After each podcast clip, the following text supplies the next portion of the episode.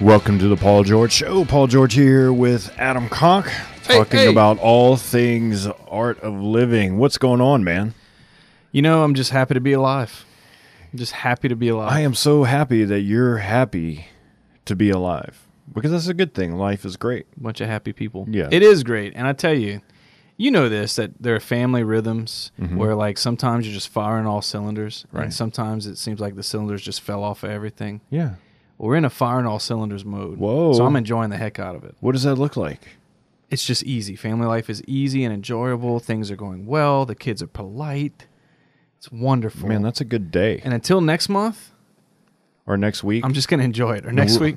the wheels on the bus can fall out off at any Oh, moment. yeah. Oh, yeah. At any time and any moment. so anyway, I just got back from New York City, The New York City? the Big Apple. Whoa. Yeah, so I was doing a conference out there, um, St. John's University, right there in Queens, New York. Yeah. Yeah. That place is chaos, not St. John's University. It's a beautiful campus. And there's very little, as you know, you've been to New York, in the city itself, right? Manhattan, Queens, Bronx, it's, you know, New Jersey. You know, I mean, New York State's big. I mean, if you go north, you go to Buffalo and Syracuse, and, you know, there's lots of land and, and beauty. But in the city itself, there's, it's huge, right? It's the biggest city in, in, in the country. Yep. Uh, millions and millions of people. There's very little green space. That's right. But St. John's University is just kind of tucked away in Queens, and it's a beautiful campus. Really? Yeah, it's really nice. That is fascinating. But flying into the city and getting around is just absolutely. I just couldn't do it. I couldn't live there. Really? Yeah, I would think it would be at least on my list of top five worst places for me to live in the city. No kidding. But you said you could live there. Well, if all I have to do is stay on one city block or one street 90% of my time and not have to drive anywhere, that does sound kind of appealing. I think for me as like like a contemplative, uh, as more of an introvert, more like quiet space, more like green, more like pastures. I think I would just go crazy. Yeah, I didn't think about that. yeah. Um, now I know people go out to Central Park and maybe they just deal with it, but uh, I just I just couldn't do it. yeah. You know, Yeah. Plus, I mean, you're already intimidating because of your height. If you added a New York accent, I would be really intimidated by you. And I don't I'm know. sure there's a lot of people though my height in New York because there's so many people. That's true. and there's just so many d- different looking people. I mean, it really is. From all over the world. a cultural melting pot of shapes, sizes, colors, and you see some pretty odd things there. Yeah. Like people, yeah, do crazy things. You know who else loves city? Who? Venerable Fulton Sheen, who's buried in New York. That's right. now. Or did they just move him? They're about to move him. But he said it always reminded him of that city to come. And heaven is just going to be like that. We're all going to be living together in one area in Mm-hmm. the sense of we all know each other and part of each other's lives, and how the city reminded him of heaven. Well, that's true, but I don't think we're going to care about having our own space, our own garage, or No. you know, our own lazy boy chair, or you know, we live in such a culture where you know we close off to community. Yeah. you know and i, I remember this hit me because I, I grew up in a small town in louisiana and we didn't have we didn't have garage doors. No one did No. back in the day. It was carports. There were no cell phones. You walked over to people's houses. People drove over. You just visited. It's kind of that small town. It was just great. And i remember getting married. When we were first married we moved out to arizona and phoenix. You know it's a city of you know five or six million people. Neighborhoods are super tight uh, close, you know, houses close together. And I remember just watching, you know, people would pull in after work. They'd pull in their uh, driveway, open the garage door, pull their car in, close the garage door, and you would never see them. I'm like, this is really, really strange to me. Like, they don't come out to play. I want to or- meet my neighbors. I want to talk. Like, how does this happen? Where do people interact? And begin to just realize that, like, most of America, and of course, now with technology and everything, is like a lot of people were just disconnected from people and community and relationship. Yeah. But what the good news is is that you can live however you think you need to live. And I think a lot of times we get very passive with the culture and we sit back and we say, "Man, I wish we had greater community." Mm-hmm. Well, really if you did, you can you can do that. Like you can go talk to your neighbor or you could talk to other Christians in your church. Like if you ever wish things were a little different in the culture, you, you in other words, we're not victims to the culture. We're not victims, but the reality is this in any area of our life, nothing happens without an intention, That's right. right? Like if we want to do something or get better at something or or, or have something in our life, it's not just going to happen. I mean, we have to have intention about it. And I think oftentimes we we just we don't do anything about the things that we want to see happen in our life Absolutely. Yeah. you know so whether it be i want to lose weight or i want to grow in my relationship with god or my prayer life or you know i want to grow in my relationship with my spouse unless we you know we can say all those things and they sound good but unless we make steps and intention and, and it's interesting about community because our lives are drastically affected by the people we have around us good or Yep. bad Yep. and if we want to be a certain type of person, we need to surround ourselves with people who are going to help us to be those type of people. So, I, you know, for me, like one of the things that's really important for me is um, to, well, there's a couple, there's a lot of things that are important to me, but this is just one. For me as a Christian, as a Catholic, one of the things that's important to me is to be serious about my discipleship with Jesus Yeah. and I can't do that on my own. I No. mean, my wife and I have to be in partnership with that. You know, my kids certainly have to be on board in a sense of understanding what our family is about. But I have to have friendship in my life of people who are calling me to that by the way they're living, by their own, you know, standards for their own Christian life and discipleship. And like if if I don't do that, then I'm I'm I'm struggling in in my ability to be what I desire to be as Yeah. a disciple. Well, it's fascinating that built into every Christian is the need for other Christians, a need for the Lord and Right. a need for other Christians, and how that need plays out in New York City or in a you know a farm town or wherever, wherever Christians are, that same need exists, and um, and it's not a need that will just meet itself. Like it causes us to go out of ourselves and to seek Jesus, and to seek other Christians. Absolutely. Here's the thing that people need to know, and I need to be reminded of about Christianity. It's super uncomfortable. Yeah. It's not easy, right? And I think we've come very used to a, a comfortable Christianity. You know, I just go to church and I feel good about myself, and it doesn't really affect anything else I do in my life, and no one really tells me what to do or how to do it, and that's not Christianity. If we're really living as Christian disciples, it's super uncomfortable. It causes change. It causes us to live differently, to say things differently, to, to certainly not, you know, uh, be some type of, you know, crazy radical preacher on the street corner. But I'm talking about like Christianity causes major change in, in the way I live my life On a regular basis. on a regular not basis, not just one time. Yeah.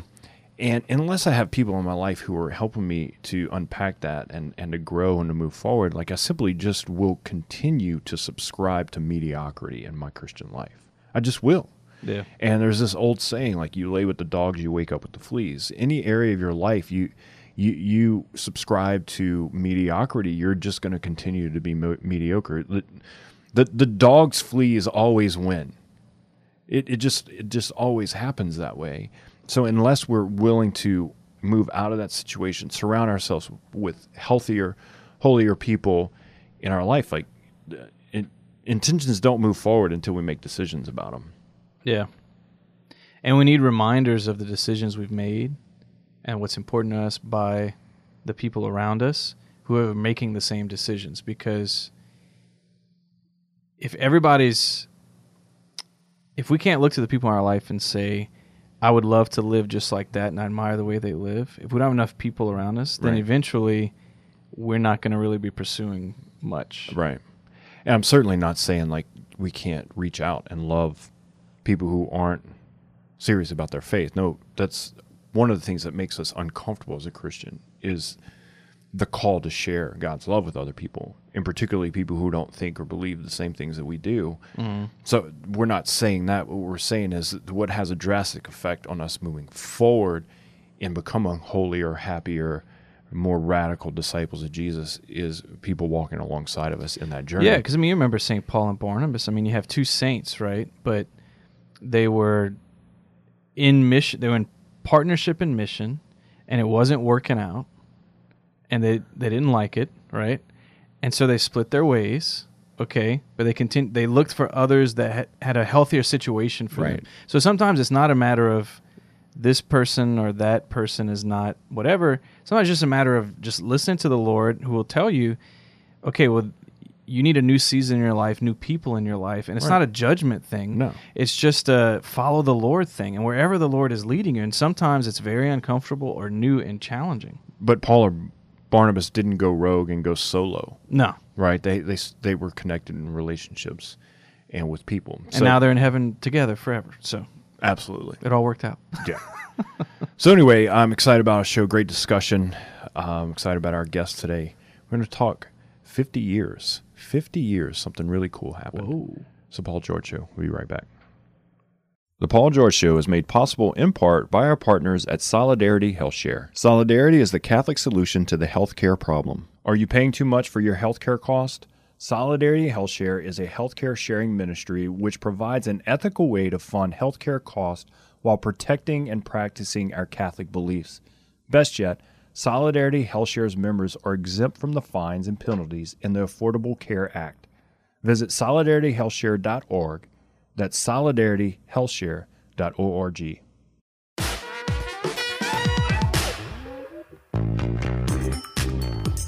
Welcome back to the show. Great to be with you today. I'm excited about my guest and good friend, Phoenix, Arizona. Just landed all the way from Washington, D.C. Chris Faddis, how's it going, man? Hey, Paul, doing really well. Yeah, so you went from a different heat. Tired. Yeah, you went from a, uh, the political heat out in Washington D.C. to over 100 degree heat in Phoenix, Arizona. Which one would you take at this point?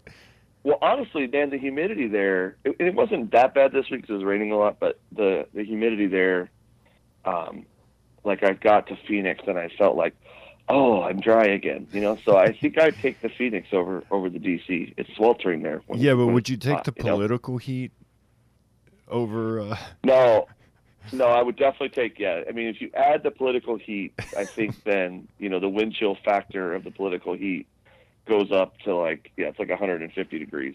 So yeah, great to be with you. Um, talking to Chris Faddis. Um, would you say CEO of Solidarity Health Share? I don't know what your official title is. What is it? COO, yeah, COO. I'm the Yeah. operator guy. Yeah, CEO. I always forget the letters. But anyway, so you're out in DC. You don't just go out to, there to vacation. You guys actually go out there to lobby to to really build relationships with people because you, you care. Like that's why you're going out there.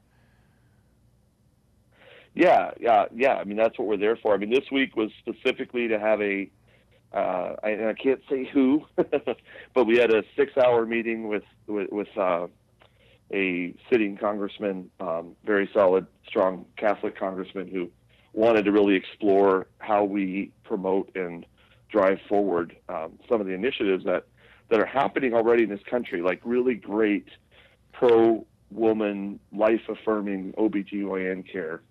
Um, these things are happening, but they're not, you know, they're not happening at a scale enough to really compete with kind of some of the other people who are in women's healthcare who maybe we don't agree with. And so we were looking at that, and it was really great. There was about 15 of us around the table with, with the congressman and his staff, and just really um, exploring ideas and innovations and, and ways that we can do that, and ways that, that they can help legal, you know, legislatively to help us. And so it was really uh, that that was really great. It was actually one of my my favorite meetings I've had in DC, honestly. Um, and then, you know, met with another congressman yesterday who just introduced a, a House resolution yesterday to promote this this idea of pro women, life affirming uh, women's care. And so, um, you know, got to spend time with him and celebrate that that uh, resolution that he presented yesterday. And so, um, yeah, there's there's good things happening. So even though it's hot. we have a bit of a reprieve the Lord has provided, and a lot of good things are happening on the hill today. So. Yeah, thanks for going out there and doing that because you know, I mean, you know, I don't have the ability to do that. I don't have the connections or work with you guys, and so we have to have people fighting on our behalf, and so I do appreciate that. But you and I were talking about this uh, actually before we got on the interview, which has been sort of exciting thing. It's sort of been this reboot of excitement. It's the 50 year anniversary of the encyclical letter uh, written by uh, Pope Paul VI, the Humanae Vitae on human life. Uh, I know you've seen it on the interwebs. I know it's popped up, but you guys on the back end with Solidarity knew this was coming, and we'll talk in a minute about uh, what you guys are doing in commemoration and, and sort of, you know, reconnecting with this wonderful encyclical. But speaking from a personal level, how has Humanae Vitae uh, changed your life and your view of of um, you know of of human life, of your own self, of your own marriage, of your own family? Of Mm. it, it really changes the lens on everything. But I want to speak for you. Yeah, you know, I mean, I think for me, it's one of those things where it, it would be very easy, and I and I can understand this because a lot of folks have a hard time with the church's teaching on, on contraception and sterilization, right? And, and they have a lot of good reasons that they that they justify, and and I can see, I mean, and you know this, Paul. I mean, you know this better than I do, but now having our fifth child and thinking about you know how tired we are and thinking about all these other things and all these things going on, I could see justifying and rationalizing um, using other methods to you know just to slow down your family's growth you know and and I can understand it but I think what what I find really inspiring and not just from a teaching aspect but when Humanae Vitae was written there were many many bishops who actually disagreed with Pope Paul VI and actually recommended that we do that the church does loosen its restrictions on contraceptives and yet Pope Paul VI in, in I would imagine inspired by the Holy Spirit, saw what was happening and knew that he had to stand firm for the church. Yep. And he did stand firm for the church. And in doing so, while I mean, you know, there's there's stories, you know, the Catholic Medical Association at the time had thousands of members, and most of those Catholic doctors went to the side of saying contraceptives are okay. After Humanae Vitae Catholic Medical Association dropped to 300 members because m- almost all the members left because they, they didn't agree, right? This was not a popular decision to put this encyclical out. Right. But what we see is we see the church standing for truth, even when we all make our own decisions or make our own excuses. And for me, it was it's just it's really encouraging and, and kind of a challenge to make that decision for my family that we've got to do the harder things, you know. But not, Um, and, not only me, there's been plenty of times when I, I kind of wish it was easier, you know, yeah, um, Absolutely. especially going into my 40s and having five kids already, and kind of being like, I'm not sure if if we personally, in our own spirits, are ready for more. You know, what do you do after this fifth one comes? What you you have to be faithful. You have to remain firm, just like Pope Paul VI did. So for me, that's kind of how it's Hmm. it's affected me personally and kind of changed my lens.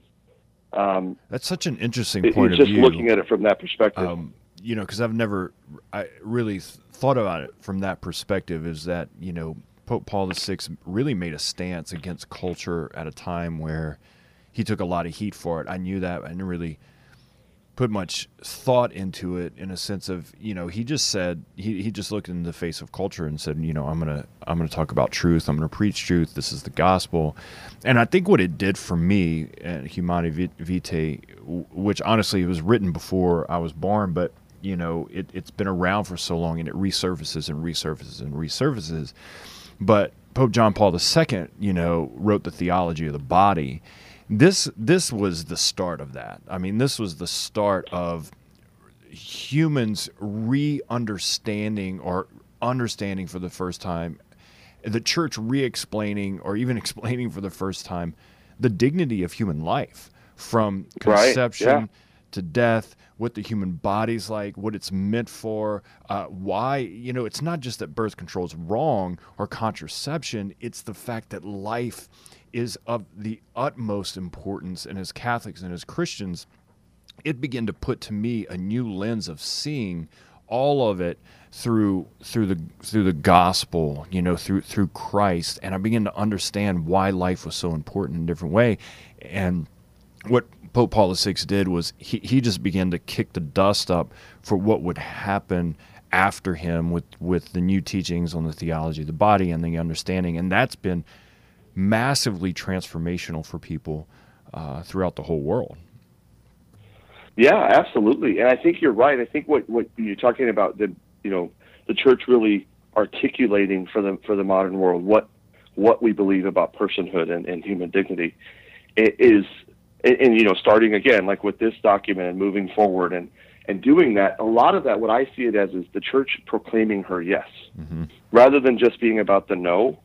you know, it's kind of like when you're a kid, your parents tell you no forever, and then you know when you're a teenager and you start asking all the questions, and eventually they they explain to you why. You know, um, in, in or or you learn why on your own. You understand the yes, you understand the reason behind it, and I think that's the most important thing that we have to do better at as as a church and just as people in general, just even people in pews as we're talking to friends that, that maybe disagree, is understanding the yes and understanding the, the, the proclamation of the positive, the good that the church is trying to lead us to. Um, and in doing that, you know, we can we can say we have something better. You know, we have something that is better for you. We had a woman call Solidarity Health Share because her doctor was pre- prescribing for endometriosis an IUD, which is a you know in, intrauterine uh, birth control device. Right. And we had to explain to her that we couldn't why we couldn't pay for that. And she said, "I don't understand. It's just for this." And you there are, and I'm not going to get into the ethical things. There are some times when you can use birth control for therapeutic methods as long as you're not as long as you're abstaining. Um, but there still isn't the best thing. And, and the, the answer to her was, there's something better for you. We can, we can show you different options. We can show you some other ways that would actually be better for you because this thing is going to affect your hormones. It could cause other diseases. It could do all the other things, but ultimately there's a better option for you and for your, your family. And so that's what I think we've got to see from Humanae Vitae, a lot of people I think see it as, oh yeah, that's the church's document with that that you know could just be titled NO, but it's really not the truth of that document. Yeah, no, exactly, and I think you say great is because for so many years Catholics just did things because you know it was either black or white or yes or no. There's nothing wrong with that, but I think what the theology of the body did, um, and and then starting with Humanae Vitae was begin to explain the bigger picture, the yes, the beauty of the body, the mind, the soul, what what we're meant for, what what life is all about. And you know, the theology of body really changed my view on everything about human life, not only about myself, my marriage, my children, uh, my future children, but other people, the way I look at the world.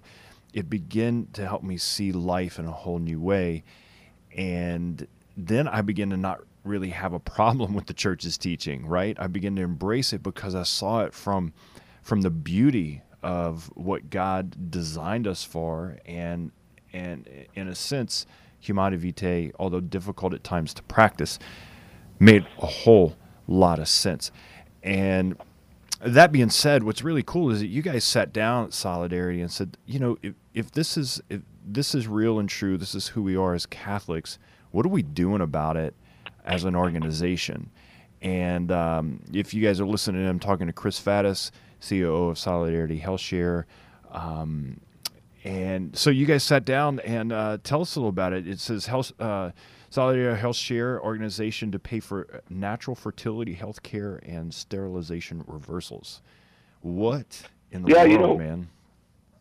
Yeah, yeah. I mean, let, let's just say, you know, from the basics, from the day from day one, we really wanted, we really desired to be um, very affirmative in, in our, you know, affirm affirmation of life, right? And so it may sound redundant, but I think, you know, it's very easy to say what we're not going to pay for. So we, we're not going to pay for abortion. We're not going to pay for sterilization. We're not going to pay for contraception. You know, we're not going to pay for gender reassignment. Those kind of things but we, we really desire to move towards over time to move towards more of an affirmative statement of what we are going to do so if i'm telling you i'm not going to share in contraceptives and what am i going to do you know and so that's been something we, we had to really kind of study and make sure that we we were felt confident about the dollars and cents of it and so we finally uh, you know after you know the last year we've we've really put the the method to, together to figure out how to do this and the best way to do it. And so we're releasing new guidelines on September 1st. We update our guidelines pretty regularly. But the new guidelines on September 1st actually include uh, we, sh- we will now share a natural family planning instruction, uh, or, or the other term is fertility awareness based methods of family planning. We'll actually share in that instruction, individual instruction with a couple, or, uh, you know, honestly, even a teenage daughter that you want to learn and understand that we will share in that uh, the instruction as well as the initial supplies. Um, and then also fertility um, treatments that are life affirming. So, you know, the number one thing that we know as Catholics is something called the NAPRO technology, which is Yep. uh, was started by the Paul VI Institute, Dr. Hilgers up in uh, North Dakota. I'm sorry, in Nebraska, and uh, so we are now going to share in those treatments. So whether it's the surgeries, whether it's the diagnosis, the uh, the evaluation, the supplies, those NAPRO technology has helped so many couples get pregnant without destroying life and without hurting their bodies or, or adding all kinds of harmful um, chemical hormones and things like that. And so we are really excited to be able to offer that. I think, as far as we know, we're probably the first health plan in the country to ever do that, to actually pay for fertility treatment. Um, and then the other piece is what we've, you know, what a bishop actually challenged us to is he said, you know, if you're truly going to be a Catholic plan, you have to be open to when somebody has made a decision to have a sterilization, whether it's a vasectomy or tubal ligotomy, and they have a conversion and they realize that they've made a mistake and they want to bring their body to physical integrity so that they can live faithfully in their marriage. Which will, you pay for that? And so we discerned that, and, and we we said, you know what, that makes a lot of sense to us. And so we are now going to pay for sterilization reversal. So if somebody's had a vasectomy or tubal ligotomy, they can go through the reversal process. Um, it's available. It's possible. It's not always. It's not not 100% effective, but it is something that can be done.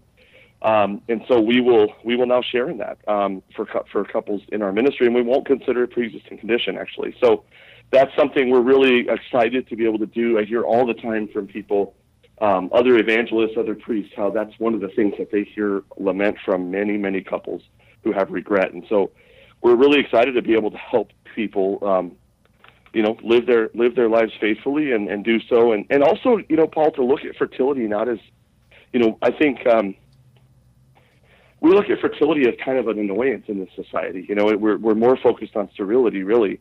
And so when someone has a fertility issue, modern, you know, modern day, like they don't pay for it in regular insurance even. You know, Right. it's like, well, that's not. Well, if you have a fertility issue, I mean, that's an illness. That's something wrong. That's a a diseased part of your body in a way. I mean, it may not be a disease, but this makes a lot of sense to help someone restore their body naturally to what it should be and to, to optimal function, which would be that you are fertile, right? So that's the kind of thing that I think we're, we're really excited to be able to do. I think it's going to help a lot of women. We've already heard, we announced it on the anniversary of Humanae Vitae on Wednesday.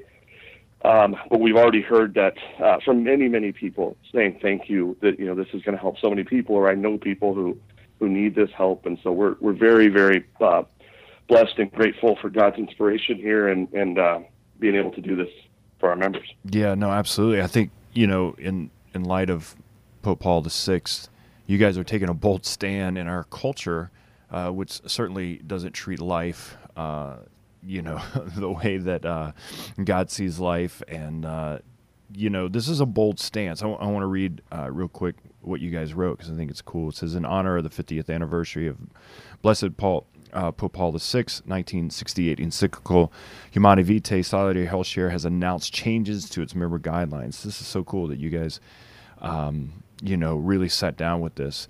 Al- allow members to share in the cost of medically proven procedures such as uh, nat- natural procreative technology, NAPRO technology, which you mentioned, and fertility awareness based training and counseling.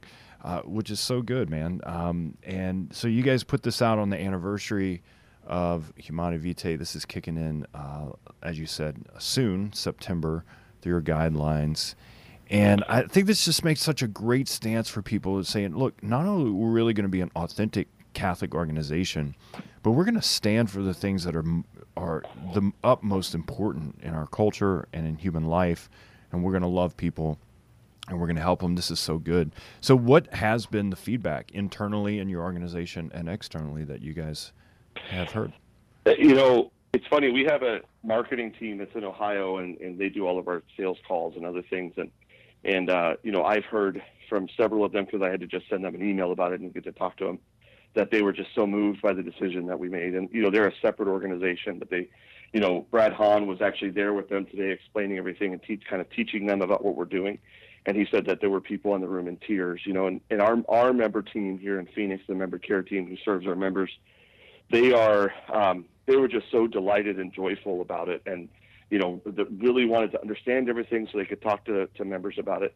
But then from our members and from and, and even from the outside, we've already had people come and email in or call in and say, okay, wait, I, I might switch to you guys because this and this and this is incredible. But we've had a lot of people say, I was already excited about what Solidarity was doing. I already believed in what you're doing, but now I'm 100% sold. We've got to put this out to other people, and and I think people are sharing it with their friends because because the bottom line is, Paul, there are so many people wounded by these issues. Yeah, no, and absolutely. and they don't have help. And Yep. here we are as a church telling them to live a certain way, but they don't have the support to do it. You know, and and, and instruction for natural family planning isn't that expensive, but but you know, in, in, if you really look at the grand scheme of things, but for a young couple who's just getting married, or for you know different people in situations, it can be. Or what if you're struggling with your natural family planning method and you need to learn something else, or you need some more instruction? So, I think it's um, the response has been very positive, very excited, um, and I hope I hope it will inspire more uh, Catholic organizations because you know one of the things that's really a, a hardship in our churches. I, I don't even think that any Catholic organizations in their healthcare plan share in these things, and so or or pay for these even in their insurance plans, and so I do hope this will inspire people to make that that change for their their uh, employees and, and everything else. And not only that, uh, you know, most healthcare plans that people belong to, just normal healthcare care plans, which I, I won't mention what they are, their names, cover things that are the opposite of our moral standing as Catholics and as Christians. They, you know, they cover abortions, they cover, you know, of course, all the birth control methods. They cover all, uh, you know. Uh, euthanasia i mean it, it they cover so many things that go against a lot of people's moral um, dna and yet we just kind of go along with it because it's our health insurance and solidarity is providing not just an alternative but a a a great solution and good health care um, that sticks within the lines of, of our moral conscience as Catholics and as Christians. Absolutely, So anyway, absolutely, and I hope we can continue. yeah, yeah, this is so good, man, and uh, I'm I'm looking forward. I'm actually going to be out in Phoenix next month. I'm looking forward to seeing you and some other friends out there. So, dude, welcome back from Washington. Thanks for taking the time. I know you're busy and praying for you guys over there at Solidarity. All right, brother. Thank you so much. Thanks for having me on, and and uh, bless you and all your listeners. All right, man. Have a good one. God bless. You too. The Paul George Show is made possible in part by our partners at Solidarity HealthShare. Solidarity is the Catholic solution to the healthcare problem. Are you paying too much for your healthcare cost? Solidarity HealthShare is a healthcare sharing ministry which provides an ethical way to fund healthcare costs while protecting and practicing our Catholic beliefs. Best yet, Solidarity HealthShare's members are exempt from the fines and penalties in the Affordable Care Act. Visit solidarityhealthshare.org that's solidarityhealthshare.org.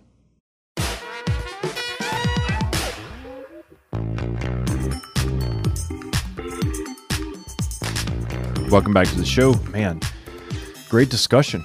Chris Faddis over there in Phoenix, Arizona. Solidarity. Solidarity. So anyway, you can find the information at solidarityhealthshare.org. But here's here's a great thing about the discussion that that you know I want to talk to you about is you know the encyclical Humanae Vitae turned 50. You know that encyclical even for me was written before I was born and hmm. certainly before you were born, but it still drastically has an effect on the church today and it was a it was a massive stance in the culture for Pope Paul VI to say, "Wait a second, like, no, like this is what we believe, and this we want to change the tide of what's happening even within the church, of people's misunderstanding of not only human life but you know uh, birth control and all those things that that have an effect on you know who we are as humans." It's so hard for us to pr- appreciate the upheaval that went through the church because of that encyclical. Yeah. Yeah. If we didn't live through it, I mean, can you imagine? Yeah. Yeah. And I do know this, like I, from talking to people who were, uh, you know, adults. So, like, say our parents' age, who, when that came out, who obviously didn't even have one ounce or a clue what the church's teaching was about, you know, their sexuality. or about you know reproduction, about birth. control. They didn't have a clue, and when this came out, it was like a shell shock. But for a lot of people I talked to, it was like liberating. Yeah. Like in a sense, it was liberating to finally know what not only the church taught, but what God thought. Right, like what God thought of our human existence and our bodies and our souls and uh, our reproduction. Like it was a, it was recapturing that. And for a lot of Catholics who were serious about their faith at the time, it was a liberating document that mm-hmm. said, finally, we understand what we've been feeling inside, but didn't know how and didn't know what to do. So we've been doing a lot of the wrong things, right? And of course, obviously, in a lot of the culture, it had the, the adverse effect. A lot of people were super ticked off about it. Yeah. Well, a lot of priests. A lot of priests. Yeah. But, you know, that goes into what we were talking about in the first segment that Christianity super uncomfortable. Yeah. Right. It it, it, it it's countercultural in, in in its teaching and if you're not uncomfortable when you read the gospels, then something's wrong. Yeah. Like you're reading it through the wrong lens. You're misinterpreting what Jesus is saying, because I there th- there are a lot of things that Jesus says that make me feel really uncomfortable, and sometimes in a good way. Like I need to feel uncomfortable. I need to be challenged in my life to be better, holier, and more of a disciple. Humanae Vitae does that. Like its mm-hmm. teaching makes me uncomfortable because it's not easy and Christianity is not easy, but it's liberating. There's freedom when we practice the teaching of of who we are as people, that God created us, how to live. That's when we're most free, even Yeah. though it's hard. Yeah, and then we look at the shackle of sin and we're like, why would I ever do that? So like for me and my wife, you know, we I was born in 1985, she was born in 1984, so you know, in the 90s when we were being catechized, the church was settling down a little bit into this teaching and into this way of looking, you know, and, and theology of the body was certainly a big help for that. Um, the Catechism of Catholic Church was a huge help for that. And so we had all these blessings going for us and a great pastor and community to where when we got married, we had a really good sense of what sexuality was about. And um, it all made sense to us such that like I couldn't even imagine anything else Right. but it's that's kind of a new development you know like and and a lot of couples don't have that experience necessarily growing up in the church and so when they get married it they're not at the point where it's like contraception makes no sense to me and to me that's one of the most tragic things because like marriage like you said like contraception shackles a marriage Right. a lot of times they just don't even know better or how that that's what it does. Mm-hmm. But man, when when we live the teachings of the church and we we just go all in for a time for a season and it's really firmly planted in our hearts, there's nothing else we want. I mean, we look at other things and it's like, man, that's so cheap, Right. you know? It's counterfeit. Yeah. Yeah, it was interesting. You know, Gretchen and I were married. We got married in 1997, and in 2002, okay, so five years after we were married, um, we had, I think we had two kids at the time. It was the first time that I heard of the theology of the body. Is that right? Yeah, and I listened to some audio and began to read, and like for me, it was the most liberating teaching and understanding. And it was after I was married and I was practicing Catholic, um, you know, following whatever teachings I knew of the church. Um, when it came to sexuality and what the Catechism taught and whatever, but this was liberating for me. It it set me free to understand the human body in a way that no one had ever told me or explained to me, and it made our marriage better. Right? It it made us more free to understand and to live it out. And you know, without Humanae Vitae, I think theology of body never count, comes Right. right? Like Pope Paul VI, and you know, when I was talking to Chris, is it, it was what kicked the dust up for more and more teachings on this, and what unfolded, you know, was this beautiful teaching John Paul II of the theology of body, which he took years and years and years and years to talk about uh, over the course of his Wednesday audiences, you know, and his homilies and to be able to unpack that as a Christian. So I think honestly, like one of the biggest attacks on our culture and on the church today is is in the sacrament of marriage. Yeah.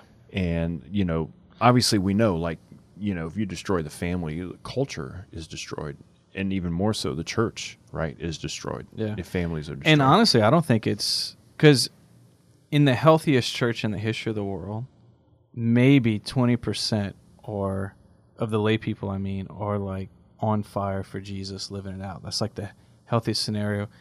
Maybe if, you know, in the best case, 5% are just not really into it all. And then everybody else is just kind of going along with the flow, you know? Mm-hmm. To me, the big tragedy of the contraception nightmare that we're in and the sacrament of marriage is that those people that have it in them to have amazing marriages that inspire and transform the world, it's dulled sometimes through no fault of their own in the sense of like they don't know any better, they weren't taught well, whatever. But the point is, as a church, we don't have the witness of those heroes of marriage and family like we really, really need. right, But I think there, you know, there's a lot in my own life. I have so many heroes around me that have lived marriage and family well. I can't imagine my life without it. But most Catholics' experiences, they don't have any of these heroes in their life. right. Can you imagine living with like no couples around you that are just showing you how awesome it is to love God as a couple and and to be free of contraception and all that? I mean, that that's a hard world to live in. Yeah, I didn't really know many growing up. You know, so marriage was a new concept and learning it. You know, but you know, it's interesting in our culture where fifty percent of marriages end in divorce, right? So we see it unfolding, um, and yet, if someone cohabitates before they're married, they're living together before they're married, which you can assume that they're probably living unchaste in that. You know, Safe assumption. safe, yeah. safe assumption. The divorce rate goes up to eighty percent. Eighty. Eighty percent. You know, and everyone I talk to, no one says, you know what? When I get married, I want to end up in divorce. And I was like, well, are you willing to do what it takes to actually have a successful marriage? What does that mean? So, did you know that if you're if you're married, if someone's married, practicing the teachings of the gospel, the Catholic Church, using natural family planning, uh, and understanding of their sexuality, the divorce rate goes down to three percent, Three percent. from fifty to three, or from eighty to three percent. Wow. That's quite a difference. And yet people will look at the numbers and be like, "Well, I don't want to do that." Okay, well then then you're making a choice to like be a statistic basically. And and this goes into the point. Like when we do the hard thing of practicing our faith the way Jesus wants us to do it, there's actually freedom. So it looks hard and might be some hard steps, but the back end of that is true freedom. We find what we're created for. We're made how we're created to live, and we live in that freedom. And the results of that is, you know, the the abundant life that Jesus talks about. I want an abundant marriage. I, I got to be willing to do what it takes to do that. Like, and that sometimes is hard, hard things. But those hard things, and Scripture says this, like it's through discipline that we become better. I mean, Scripture talks about that, and, and it says at times when when things are hard and discipline, the back end of that is that we're free. We become better. We become holier people. And to me, following the Lord when it's tough is not like, hey, do your homework. I know you're bored, but stick with it. But it's more like the experience I've had um, trying to climb a rock wall is that inevitably you get to a point where, okay, you're going to have to jump or like put some risk into it. Okay. Um, and you either chicken out or you just go and go for it. Right. Right. And to me, this is what it's like often with the Lord is doing the hard thing means that I have to really trust him and I have to I have to realize that to get to a to the heights of marriage, to the place I want to go, it's going to I'm going to get to those ledges often where I've got to jump or or go through something that is not easy, but every time I've been in that situation and just gone for it and made it to the top, there's such an accomplishment to it. There's such a um, a peace of mind knowing that like I did something worth doing. Right. And with marriage, it's the exact same way. And the only way to get to that top point where like you look down and or you look back on your marriage, or look at your life, and you're like, man, I'm really pleased with how I've lived my life, is by jumping every time the Lord says to jump. Amen. We got to take a risk, and that risk is putting our lives in the hands of Jesus. It's risky business. That's where we're most free. That's where we're most free to live the life that we were created to live. So anyway, man, great show. Thanks to Chris Faddis. We talked about so many things. for coming on and uh, for all of you guys out there thanks for listening you can get the show on podcast um, on paulgeorge.la uh, soundcloud itunes uh, you can also order the book rethink happiness dare to embrace God and experience true joy. Amazon, put in your cart, Ave Maria Press. You can buy for your whole school, your whole faculty, your whole staff, or just yourself or your whole family. Now you doing one of those coming up, right? Like a, a faculty training, Yeah.